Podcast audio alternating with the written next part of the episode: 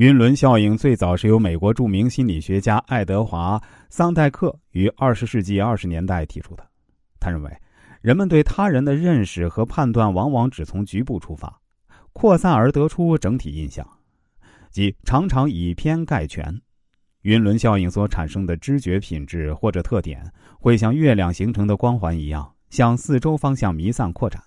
从而会把其他的品质和特点掩盖起来。所以又叫光环效应。美国心理学家凯利以麻省理工学院的两个班级学生们分别做了一个实验。上课之前，实验者向学生宣布临时请一位研究生来代课，接着告知学生有关这位研究生的一些情况，其中向一个班的学生介绍这位研究生具有热情、勤奋、务实、果断等品质。向另一班学生介绍的信息，除了将热情换成冷漠之外，其他各项都相同。而学生们并不知道，两种介绍间的差别是，下课之后，前一班的学生和这位研究生一见如故，亲密攀谈，另一个班的学生呢，却对他敬而远之，冷淡回避。可见，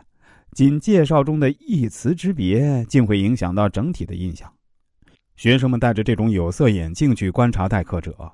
而这位研究生就被罩上了不同色彩的晕轮。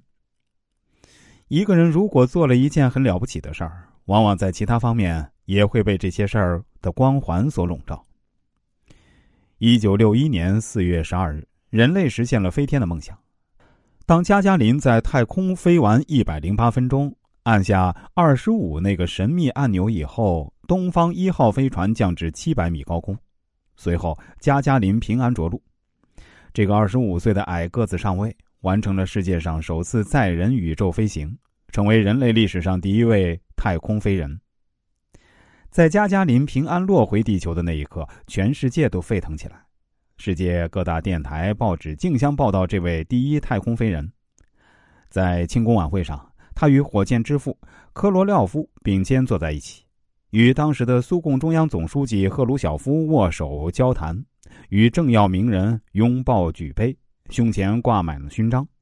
而后他的军衔从上尉升到了少校，